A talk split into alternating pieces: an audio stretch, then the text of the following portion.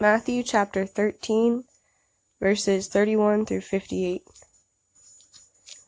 Another parable put he forth unto them, saying, The kingdom of heaven is like to a grain of mustard seed, which a man took and sowed in his field, which indeed is the least of all seeds, but when it is grown, it is the greatest among herbs, and becometh a tree, so that the birds of the air come and lodge in the branches thereof.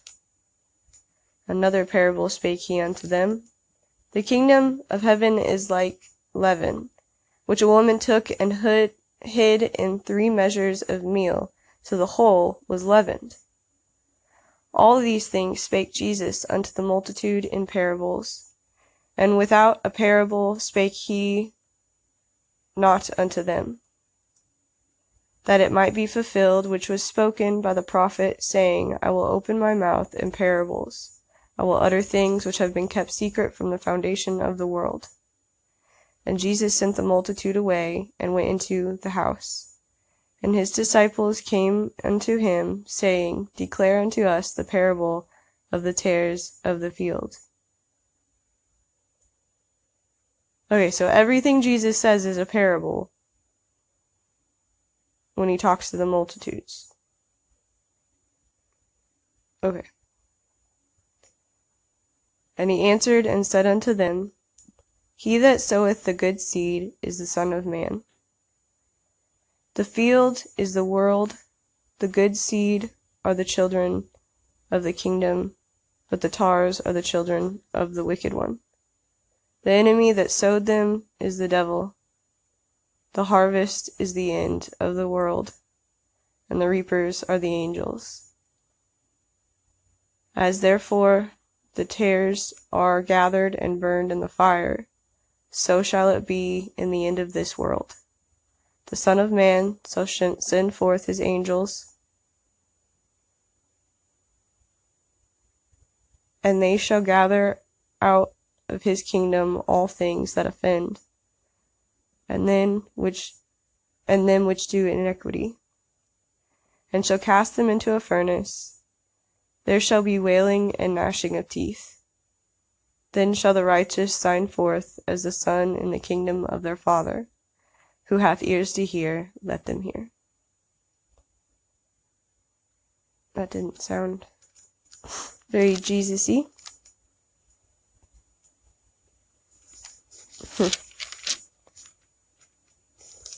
so, I guess this is when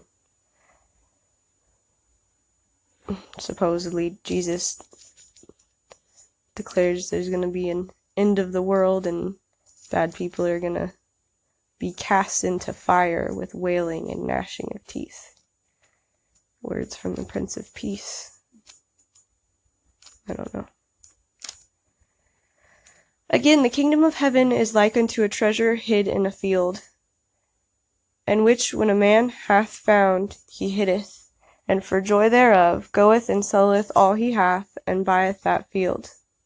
Again, the kingdom of heaven is like unto a merchantman seeking goodly pearls, who, when he had found one pearl of great price, he went, excuse me, sorry, went and sold all that he had and bought it. Again, the kingdom of heaven is like unto a net that was cast into the sea and gathered of every kind, which, when it was full, they drew to shore, and sat down, and gathered the good into vessels, but cast the bad out. So shall it be at the end of the world. The angels shall come forth, and serve, sever the wicked from amongst the just, and shall cast them into the furnace of fire. There shall be wailing and gnashing of teeth.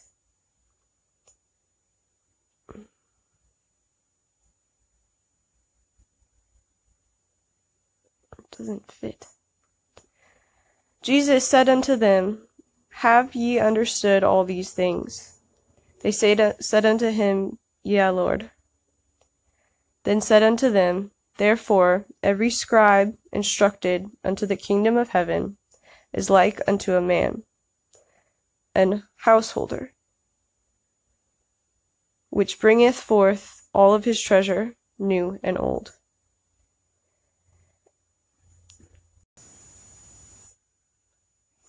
And it came to pass, when Jesus had finished these parables, he departed thence. And when he was come into his own country, he taught them in their synagogue, insomuch that they were astonished, and said, Whence hast this this wisdom and mighty works? Is not this the carpenter's son?